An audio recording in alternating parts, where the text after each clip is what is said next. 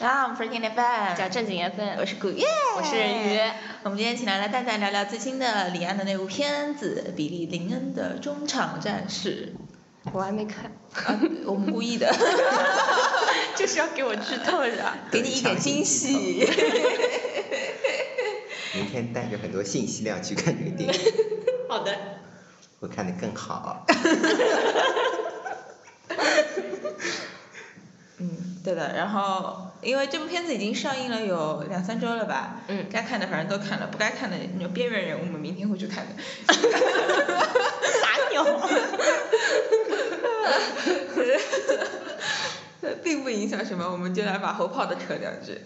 嗯，你看的是吧？对你的觉，得好看吗？还不错呀，哦，什么叫还不错？很清晰，知道 吗？就大，第一个剧透就要很清晰。嗯对，我是到影城去看的嘛，嗯对吧？影城那个版本就是最清晰的、最好的版本。嗯嗯，然后故事不是特别复杂，嗯感觉主要是技术比较新，就是看点是技术嘛。真的吗故？事故事是其所以说次，不在上海影城看，其他地方都是糊的喽。对，跟影城相比，它就是糊 的，就是这样。哦对，你要看对对，跟影城相比肯定 是糊的。啊有的人其他地方也看过，应该也是很清晰的吧？ 那看点，如果你看的是二 K 的，应该也还可以。嗯，普遍反映二 K 的，因为今年有很多版本是，它不是有三个指标，三 D、嗯一百二十帧跟四 K 嘛， 4K 嗯这三个指标是不同的概念嘛。嗯然后如果你看的是二 K 的，嗯一百二十帧的三 D 的话，其实也不会特别差，哦，因为你没看过四 K 的。所以有什么区别吗？这四 K 到底是个什么技术？四 K 是就是分辨率嘛，啊，就就特别就四千嘛，四千一般比如说，嗯，四 K 是应该是现在最应该是就是大荧幕应该是最清晰的一个版本了吧？那一百二十帧是什么？是120摄影帧是技术上的还是？一百二十帧是说嗯每一秒画面有多少有多少个画面，就是比如说以前动画片嗯，一秒呃，对，几帧几个动画啊，那就是它摄拍摄时候就已经确定了这个一百二十帧片。的对对这个对对对概念对对了对吧对对，那一般的大概有几帧啊？二十四帧。然后游戏里面一般是六十帧，然后一百二十帧其实是非常高的一个就哦高清晰，哎呀，那万一长了颗痘痘就不好。高嗯清。没错，你是有演员嘛？ 哎，对的，演员一定要皮肤好，如果这样等于真的是很考验脸。这也无所谓吧，人人眼睛的分辨率还要高，但是你照样能觉得一个人长痘痘没无所谓，化妆呗。他都能用这个技术了，一个痘痘应该是可以解决的问题。嗯，哦，嗯， 你觉得特别清晰有什么观感上的不适吗？我不觉得有什么不适啊，哦就是很自然。哦，啊对我三 D 就以前三 D 也看的不是很多，然后这次突然挑战中医，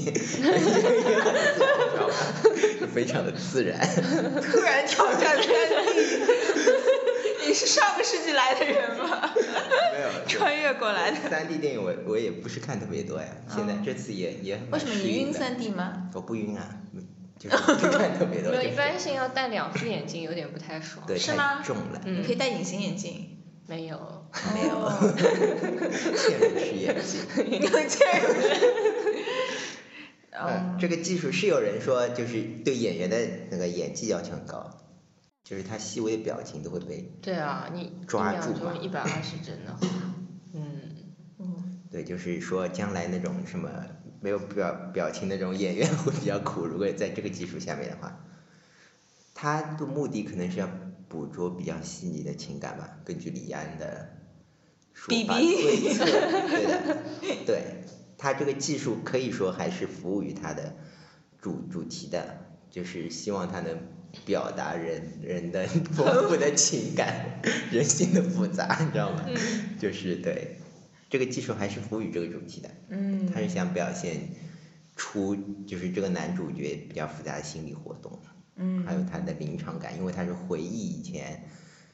就是伊拉克战争的一些场景，嗯就是代入感比较强，所以可能需要这样的技术来服务于他这个做法。嗯，真的吗？但主要的看点还是这个技术本身，当然你也可以用别的技术， 不一定要做这么极致。对，他觉得一定要做的很极致，能够做到这一点。李安是东方的卡梅隆吗？嗯，李安，李安做很多尝试嘛，感觉 嗯最近啊，就是很多电影都是不同主题、不同风格的，然后技术上有不同的 创新或者突破， 还是蛮会玩的一个人，感觉上。对的，然后这个电影好像在中国还是呃好评很多的，嗯那嗯在美国票房不是特别好。嗯，美国人看不懂吗？我不知道呀，美国人可能对这种技术不是特别有兴趣吧，而且李安可能也不是他们特别，就是不像在中国，他有一个就是台湾导演这个身份在那里，嗯可能中国还是比较喜欢李安，然后美国可能就不一定觉得李安是一个怎么怎么特别厉害的导演，然后这个电影也没有给他们带来特别大的 震撼，所以票房也不是特别高，他对对这个技术本身可能也没有给他们带来很大的震撼。据说美国基本上大规模供应的都是二二 D 版本，对，好像据说国外的都不太推行三 D，这是为什么嘞？因为他们建的早嘛。中国现在荧幕数量近几年来就是一年要增加四千块荧幕这样子数量。哦，飞速上上升，像国外他们可能像美国的话，虽然荧幕很多，但他们早年就建好了，然后嗯，这样子，那对他们来说更新肯定也有成本嘛。哦，对对对，而且而且他们对他们来说，可能三 D 也没有那么感兴趣吧，毕竟二 D 的这种审美啊什么都很成熟了。嗯，就他不们一有定可干能嘛三就觉得 D 故事本身更重要，对吧？技术无所谓之类的。嗯也有可能，就是这个故事本身呃亮点不是特别大，感觉上嗯也不是很复杂。嗯然后如果从美国人的角度来看，可能也是有点争议的吧。嗯因为他是哎讲伊拉克的对事的情嘛，啊，对，可能不是所有人都认同他李安在这个呃在这里边想表达的这种态度。他的态度就是很暧昧嘛，嗯其实不非常不暧昧，嗯呃，就是说，我个人觉得它完全不是反战片，也不是 讨论人性的复杂，嗯人性复杂只是它一个表象。嗯然后它其实是说到底还是比较正面的支持伊拉克战争的那个嗯片子。说到底，因为他最后的选择是那个人回到了那个战场上，嗯嗯他完全不反战，就是嗯，说到底是不反战的一个你片为子。什么觉得它不是讲一个人性的复杂的片子呢？人性复杂当然是讲的啦，嗯但是他最后落就是就是结尾是落在就是还是他去了那个样子，嗯就是说呃，其实他就是他的姐姐嘛，只有他的姐姐是说了批评那个战争的话，然后他只是在他只是听不同人的观点，然后他最后是做出一个决定，嗯那这个决定是回去，就是其实。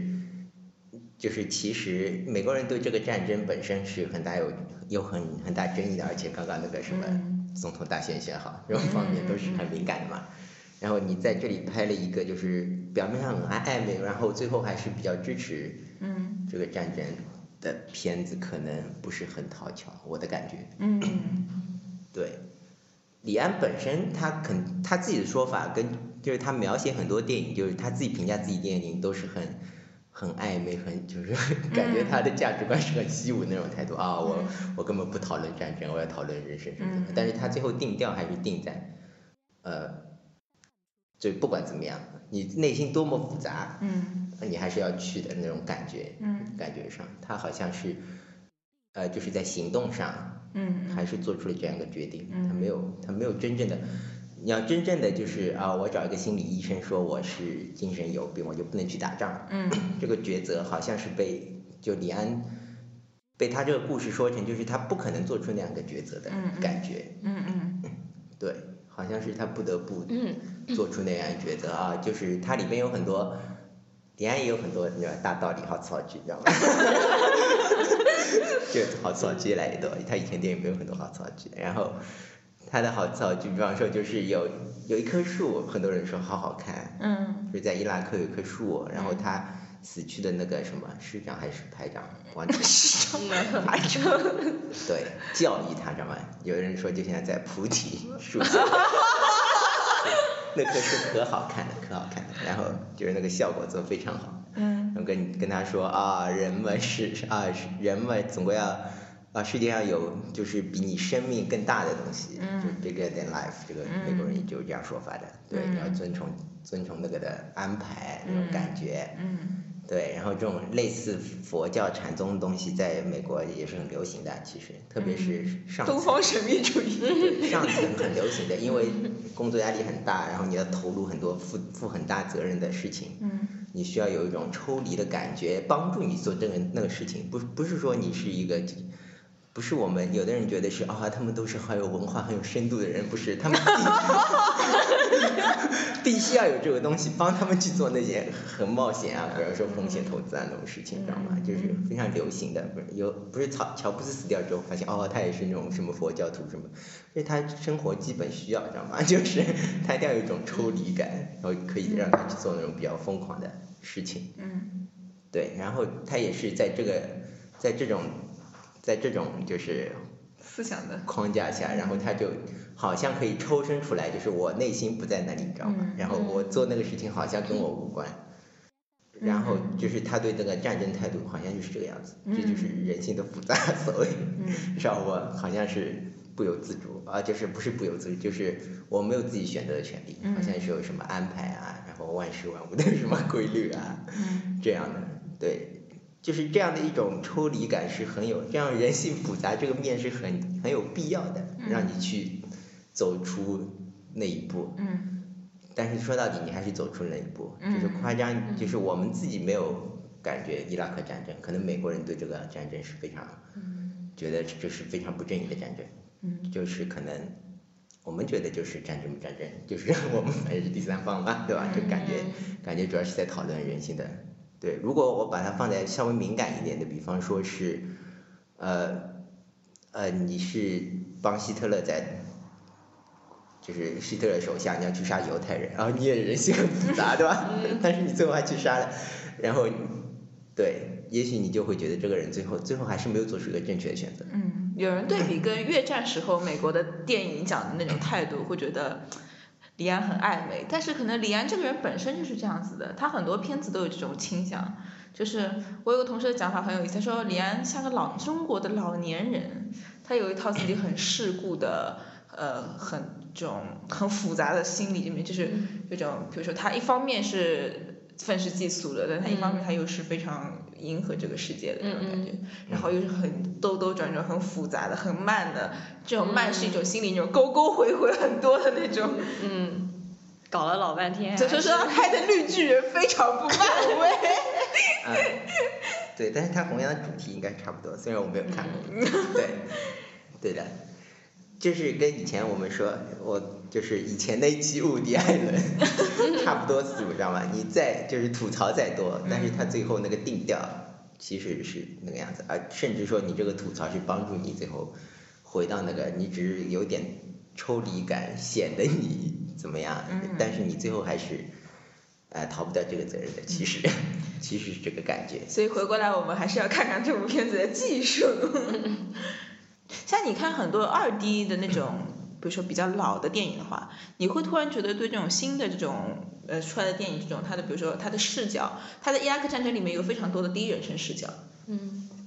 就它你觉得这个视角是比利林恩的视角，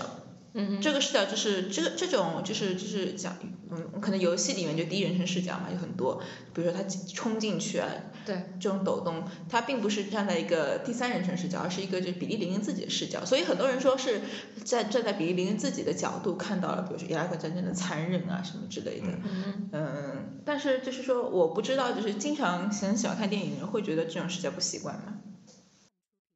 也没有啊，就是说第一人称视角，然后再加上这个技术也是就是服务于他的需求嘛，就是让你去体会到嗯，他人性很复杂。对比林恩那个时候的体验，嗯这样的。但是这里边有个矛盾，就是说你是不可能，他想说的是，其实你们都体会不到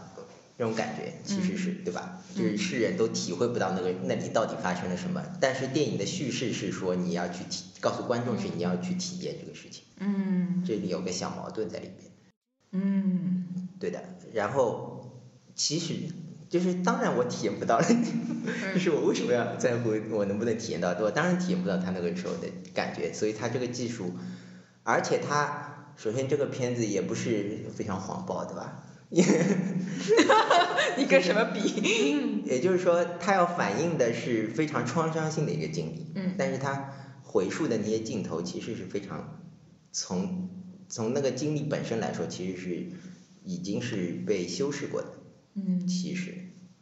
所以说就你，是你他也觉得就可不可能就是，这我没看过啊，就是他有可能是你不是说是以回忆的那个角度嗯去讲忏他悔经历的那种事情，是不是说就有可能就是，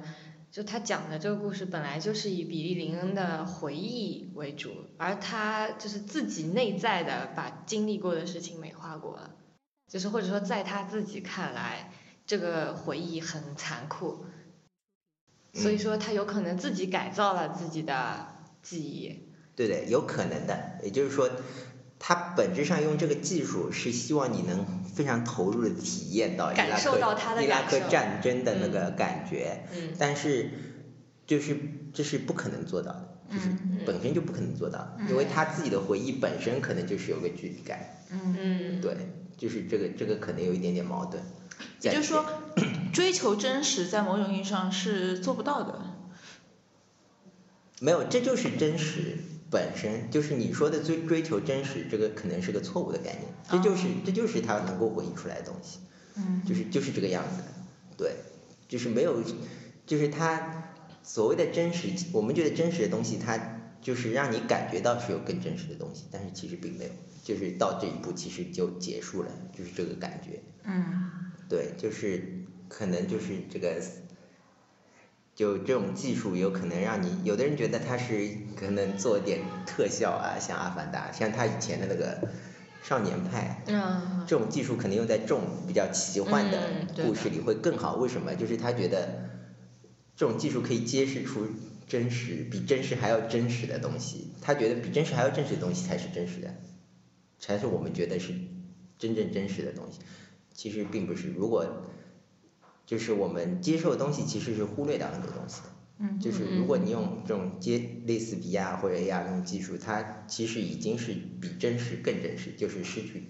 就是比真实更真实的东西，它是嗯真实自制造出来的一个假象的东西，你把它都嗯嗯都加出来加上去了，所以很有可能它就是不真实的，或者说用这种技术更适合。就是什么《阿凡达》或者《奇幻漂流》这种电影，可能就可能就是这个原因，因为他觉得他可以挖出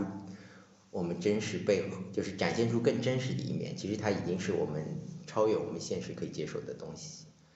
就是我们理解，就是我们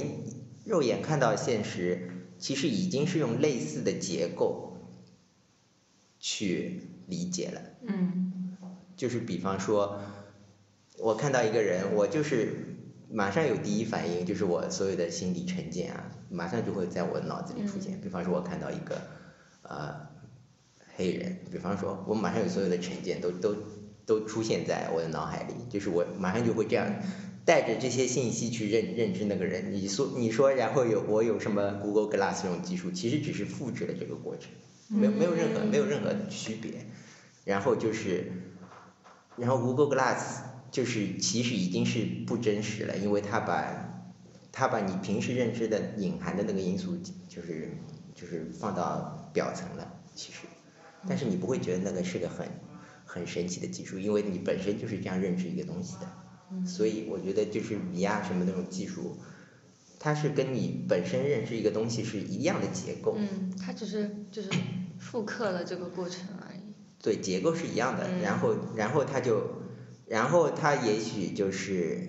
他带来比较大的震撼，可能是你回过头来发现你平时就是这样认知东西的，就是反过来，就是有这样东西让你感觉到你平时其实，它就是让人重新认识到你平时其实就是这样认知一个东西的，所以它会很快的就贴合到你的生活，然后各个领域都可以用这个东西，它不会给你带来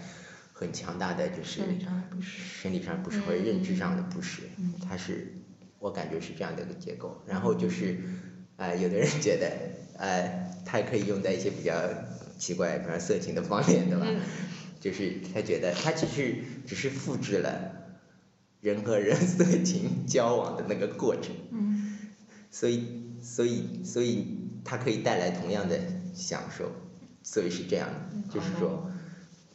不是说啊你不能得到真的真跟真人有那种感觉，嗯因为你跟真人其实跟戴眼镜，我就粗糙的层面上是一一个结构，就是你你脑子里有一些，就是我好像在很早以前节目讲过，你脑子里本来就有那个只有幻想的层面，它只是通过眼镜把它复刻出来。对，你就跟真人这样的交往，也是有这个层面在里边的，就是说你反过来看这个层两个层面是一样的，所以它会可以给你带来一样的感受，然后你也不是说这个就比那个不好或者什么样，因为它是就两个是贴合的嘛，所以它也有一个比较危险的地方，就是你会分不清楚，因为这两个是一样的，认知模式是一样的。对，认知模式本质是本质是一样的，但是就是用这种技术，感觉上就是它可以做的，就是可以比比真实还要真实。它其实其实已经就是特别是 AR，嗯感觉上它是、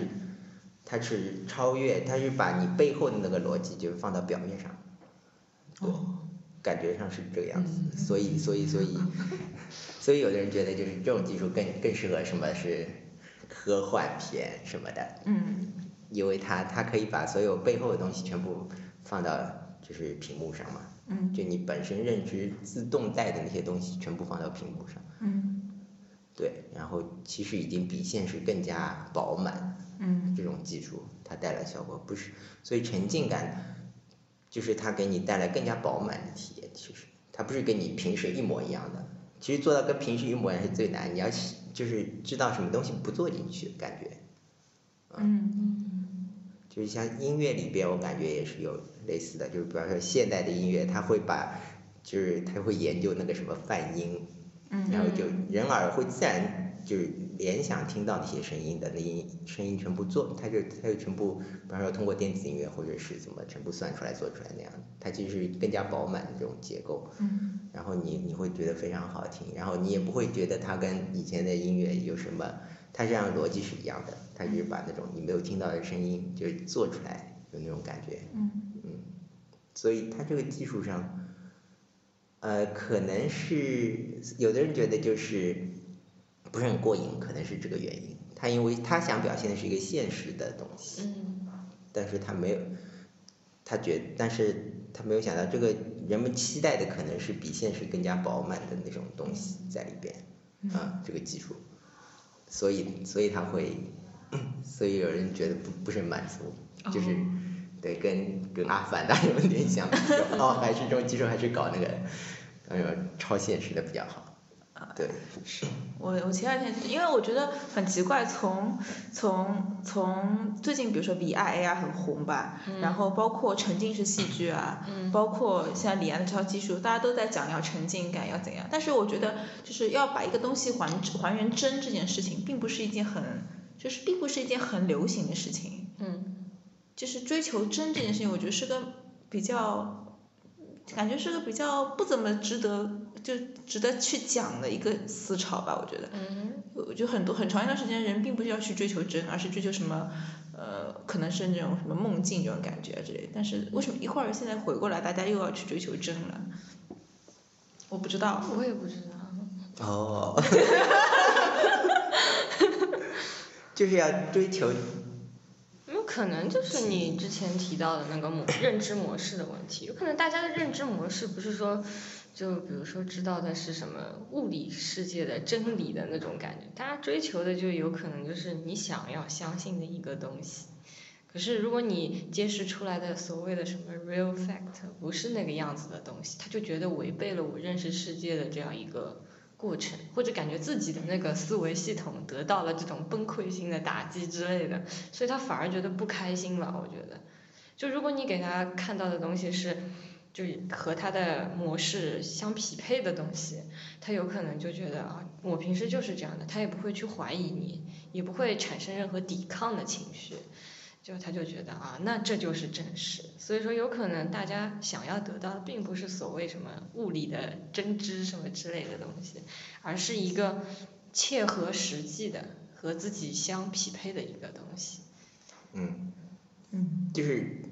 人认知的东西本来就是带着一套东西去看的嘛，嗯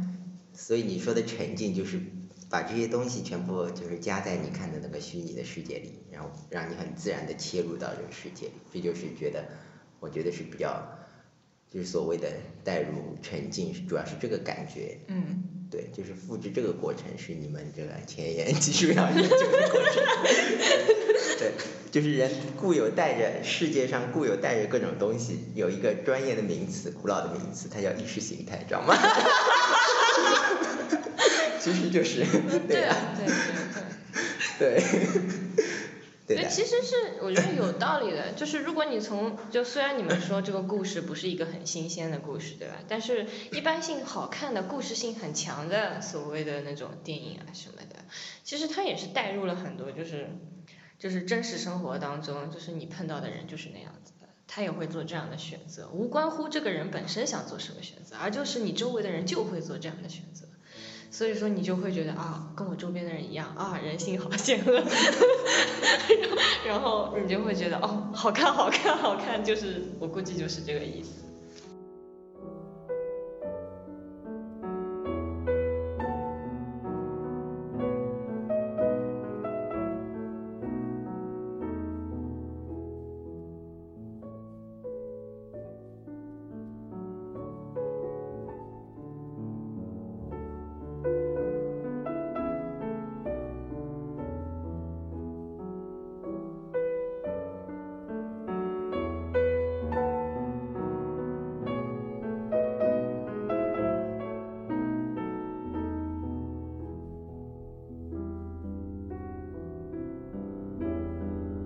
然后李安，我们回到故事好 嘞。对，李安拍了很多就是讲人的成长的故事，感觉。对，好多、哦，感觉嗯对，这个也是有点关于人的成长，这个就是新片《电击特》 《卧虎藏龙》对吧？他以前拍过什么《少年派》人的嗯成长，《少年派》也是人的成长。色戒，色戒，嗯然后断背山，嗯，人的成啊，就是少年派和这个都是就是青少年成长故事。这么呃看好像题材是都比较对，最偏近那最个近他对就是最近这几个片子都是青少年成长，然后这个片子主要是讲这个人怎么变成一个男人的故事，我觉得，因哦，为嗯就是他其实他背后的思想就是非常的传统，嗯，就男人呐、一定要对在社会上有一个 title，你知道吗？ 非常的重要，啊，以可至能于他最后就很明显，他最后说几句话里有一句就是他还是个处男，嗯就是我是我可能以处男的身份战死在伊拉克伊拉克，就嗯哎，你作为男人其实是不是处男不是特别重要， 主要看的是你是不是一个啊，他是一个英雄啊，那战死在了不战场起， 就比安妹就是主要是这里是不是处男重要，对对，这非常重要。 对，就是哦，所以怪不得看你写的影评什么，就是看了个什么小处男的故事，原来是这个梗啊！ 哎哦，好吧，对的，就是，而且他自他就是就是他跟那个什么啦啦队长嗯有一段情感，嗯哼，如果那个叫爱情的话，我就服了，对吧？ 这完全不是爱情。 首先，那完全不是爱情，虽然处理的很抒情，那对啊，就是亲了两下，然后就眼神交换，然后最后那个女的，就是跟他吻别的时候，那个男的跟她说啊，我差点要留下来，然后就说。啊、你怎么能留下来？因为大英雄，你要回去，知道吧？否则你就是一个处男。就这句话当然没有说出来，否则对，否则你就不是一个男人这种感觉。所以他最后这个成长是这个过程，就是对很简单的一个 一个男人怎么成为对成为英雄，然后真正变成一个男人的故事。对，类似的故事还有什么？国王的演讲也是的。 柯林叔一开始不能接受这个现实，然后哦，我是国王，对， 好尴尬，我是一个口口吃吃的很挫的男人， 然后对，逐渐的在那个就是他的老师的指导下， 终嗯于哎，认样同了看这个好角好好色，像是有一点，就是感觉就是有可能李安的心目中中那个男人，就是一定好像要站上一个什么舞台，嗯，就是好像一定要在就是社会的背景上要有一个嗯拥戴也好，大家对啊看你的向上的眼光也好，就是反正好像总要有一些那种东西。对，然后就有一些奇怪的美女给你亲亲啊什么的， 这个这个观念是非常的，对，就是非常传统，我怎么说？没有传统，没有任何的对、啊、对，没有任何的特别的点，对。然后少年派是成长，好像是关于一个宗教的故事。 少年派是好像是关于宗教少。年派是关于什么的？就是讲什么，他带着一群什么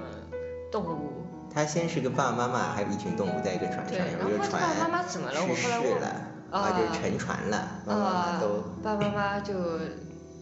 啊我也然后它跟一个老虎的故事 没，有，好像还有很多其他还有其他什么动物对对对猴子什么，是一个有点嗯奇魔幻吧，有对点奇啊幻但是小大的家后来的解读我也不太敢去读，感觉有种过度解读的感觉，就都会说啊，其实是动物是什么什么人形的一个什么状态。因为他最后是，人家问他发生了什么，他把动物故事讲一遍，他说不信，然后嗯，他就讲一个人的故事，对，大家你觉得哪个故事？事更好？嗯，这本来就是一个非常虚无的结尾， 然后就是哦，到底发生什么不知道，不知道没有真相这种感觉。嗯，对对对。他又讲了一个爸爸妈妈和那个什么厨子的故事，嗯哦，对对对讲了一个对，就是一个很残忍的故事。嗯，对，然后最后的结尾是说，呃，动物的故事更好，虽然、嗯对，虽然它很不可信，因但为是最它后更那个好。老虎反正就看了他一眼，后来走进啊了山林里面，我记得对是有这样一个镜头。还有人解读说，这个老虎反映了他另外 什么呃，对，就成总长啊总什么感觉的好一像面有种过度 解读的成感觉，长的不一敢面，去读。对，但是他最后说了一句什么？他他本来是信那种从基督眼光来看就是比较嗯原始的宗教，你知道吧？就是相信什么万物有灵啊，有点印度教，有点那什么教这种教。然后最后他是皈依基督教，他说的很很清楚，就是对，就是感觉就是世界上。就是他那个皈依过程非常非常快，然后 就成长为一个基督徒，然后就，然后不是说就是很多人觉得就是是，比方说宗教圣经里那些故事不是，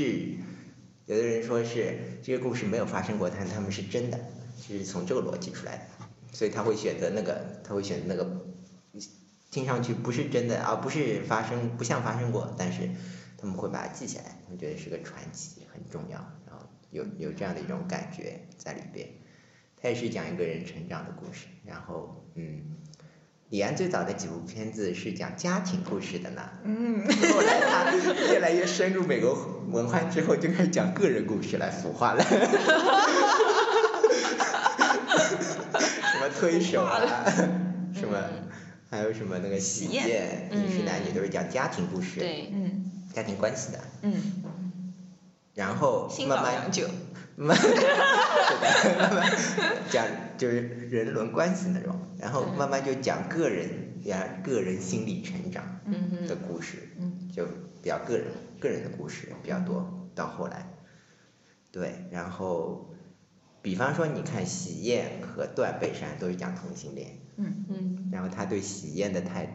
他对喜同性恋的态度就这样的转变。一开始喜宴，我觉得是李安就是用英文里面有个说法，就是你又想吃蛋糕又想有这个蛋糕，什么意思？就是他最后的结尾是，呃，两个同性恋，然后这有一个同性恋呢想假结婚，然后跟一个女的怀了一个孩子，然后最后然后。呃，其中一个同性恋的家长爸爸妈妈也来也来美国参加一个中国的喜宴了，然后妈妈和爸爸其实都知道他是个同性恋，最后知道了，然后爸爸是非常宽容的包容了这件事情，还是啊、最后还是让男人出场 把这个世界 稳定一下，然后妈妈不能接受是吧？就女人意志比较脆弱， 大大家这个观念都是这个样子，对，然后。最后就和很，然后那两个同性恋决定就是跟那个女的还有孩子就是生活在一凑在一起，对，什么意思？就是同性恋其实最激进的一点就是他没有后代，嗯他在政治上也是很激进的，就是这个政治政治的那个影响。就没有后代嘛？政治家都是说要有后代，我们要为 子孙造福，对吧？同性恋在这一点上其实最难很难被人接受的。嗯，那么，怎么李安就编了一个非 哎常复杂故事，还有了孩子，让同性恋有的孩子你知道吗？就中西文化强行融合，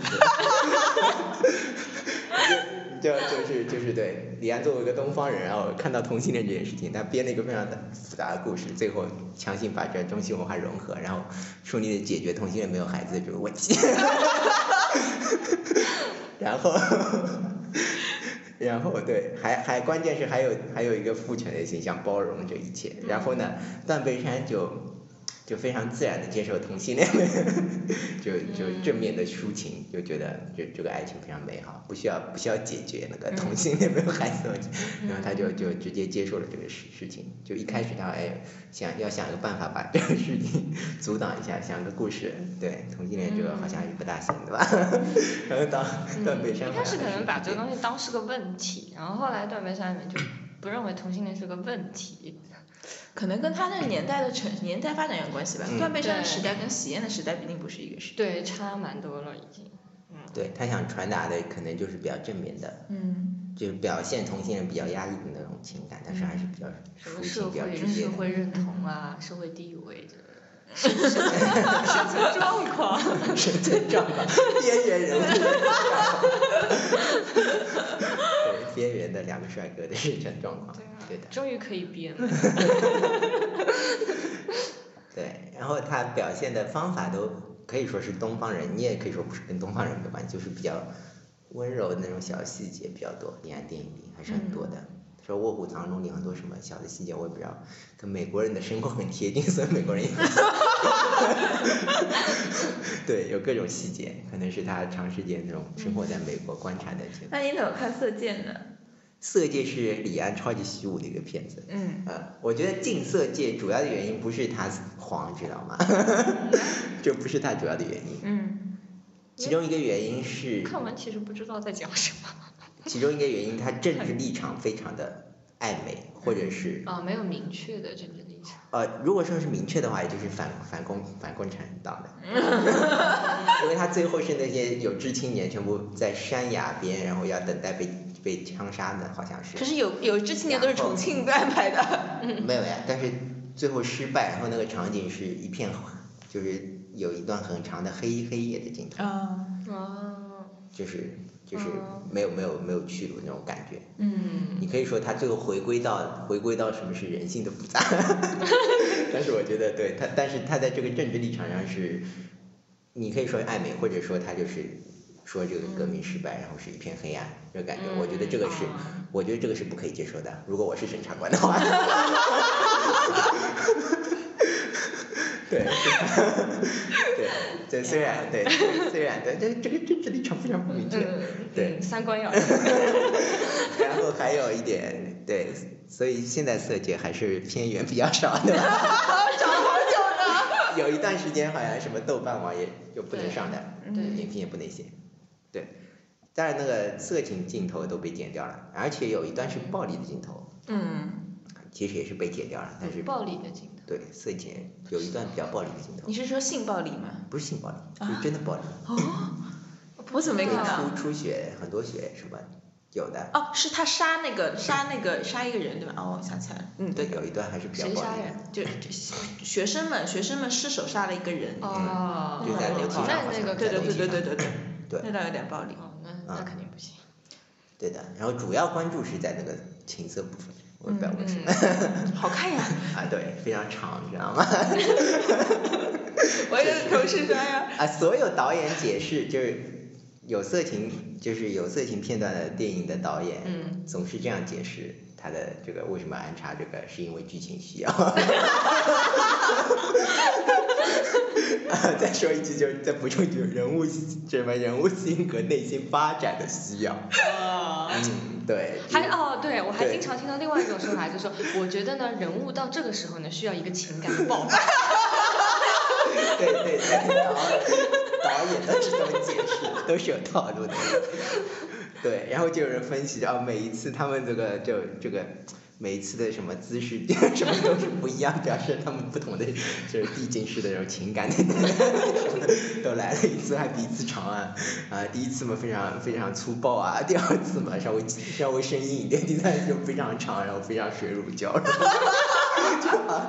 你还怎么样对吧？对，然后对，然后还有什么阿黛尔的生活是个讲女童的，然后也有非常长的女性同哦性恋的嗯这种。导演也是说啊，就是要角色性格发展需要，然后三段都是不一样的，嗯 对对对，对都是这样。嗯，我不我不觉得就是呃一定要通过这个吧，这是大概是现代人觉得，嗯，以前在那个以前的有很多方法来体现 人物发展的地方，一定要通过这个吗？对吧，我也不知道。对，有的人说就是希区柯克一点一点都没有录就拍了，就是演员一点都没有录就拍了《美人计》，其实是也是一个谍战片。对，你也知道他们发生过性关系的，嗯，很明显的，只是他对，然后现在的人就觉得一定要拍出来， 对，可能有点不一样那种感觉。色戒是，他最后对啊，就是女人意志比较薄弱嘛，所以革命失败。 说到底还是这个故事，所以说对，就是李安表达人性复杂，都是但是粗糙的来看，他最后服务的那个点，其实还是比较传统的，感觉上。嗯，嗯，它虽然有很多人性复杂，就是我们所说的人性复杂，并不能，我觉得并不能掩盖它某些立场上的意识形态标题，对对 对，就是好像对，只要有人复杂人性就可以了，嗯好像这是比较流行的一种，嗯好像是李安比较多的一种解读他电影方法，嗯就是他说我没有什么意识形态，就是对。然后就是我要反映的是人物内心啊，人物的人性的复杂，好像这是嗯可李安能，是他的一个角度吧，他感觉自己这是比较多的导演好像，对他用一个就是很看似就很柔情的那种嗯很很感性的一个方式去解读一个其实蛮复杂的一个，有可能一些人会把它归类为一类问题，或者说是嗯这种问题。这很讨巧吧？我觉得，对，非常很讨巧，巧，又就可以讨很多观众的喜欢，嗯就是对比较喜欢文艺的人也喜欢，比较喜欢商业的人也很喜欢。嗯尽管他也许最后的最后的那种，就是最终的定调跟那种商业片是差不多的，也有可能，嗯，也不是也有可能，基本上都是那个样子。以前的超级英雄片都是超级英雄也没有内心戏啊，就嘣冲出来，然后 拯救了世界，非常厉害就走掉了。现在的超级英雄不对了，超级英雄也是人， 然后就内心戏，哎呀哎呀，很复杂，然后 就是经典的，就是现在现在比较流对行对的对，超级级英雄什么也有家庭纠 纷，然后然后然后在职场上还要被老板 被老板什么勒令加班，然后没钱。哎，对的，对，现在好像就是这个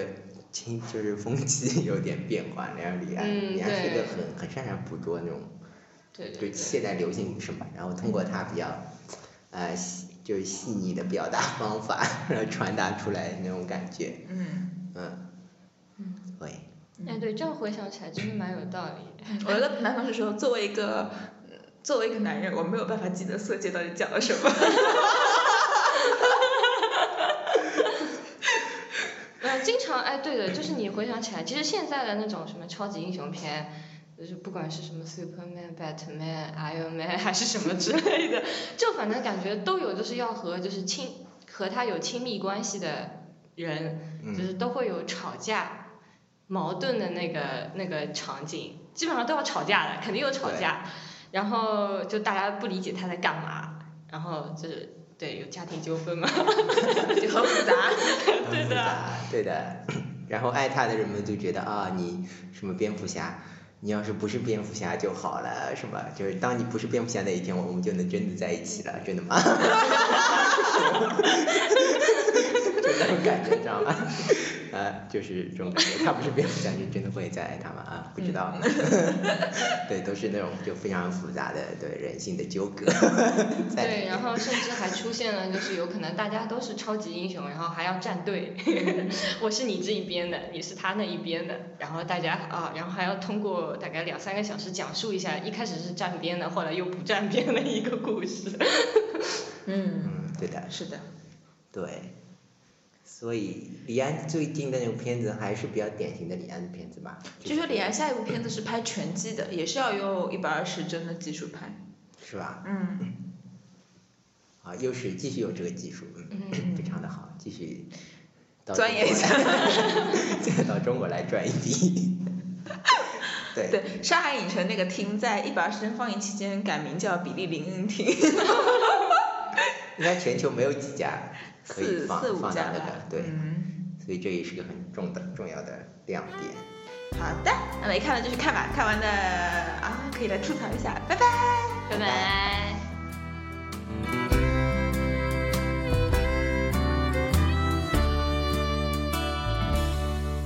欢迎大家搜索我们的微博加正经 FM，或者关注我们的微信公众号 Freaking FM 来与我们交流。F R E A K I N F M，我们节目目前支持以下平台的搜索及订阅，包括荔枝 FM、喜马拉雅、企鹅 FM 以及苹果手机自带的播客软件 Podcast。谢谢大家的关注。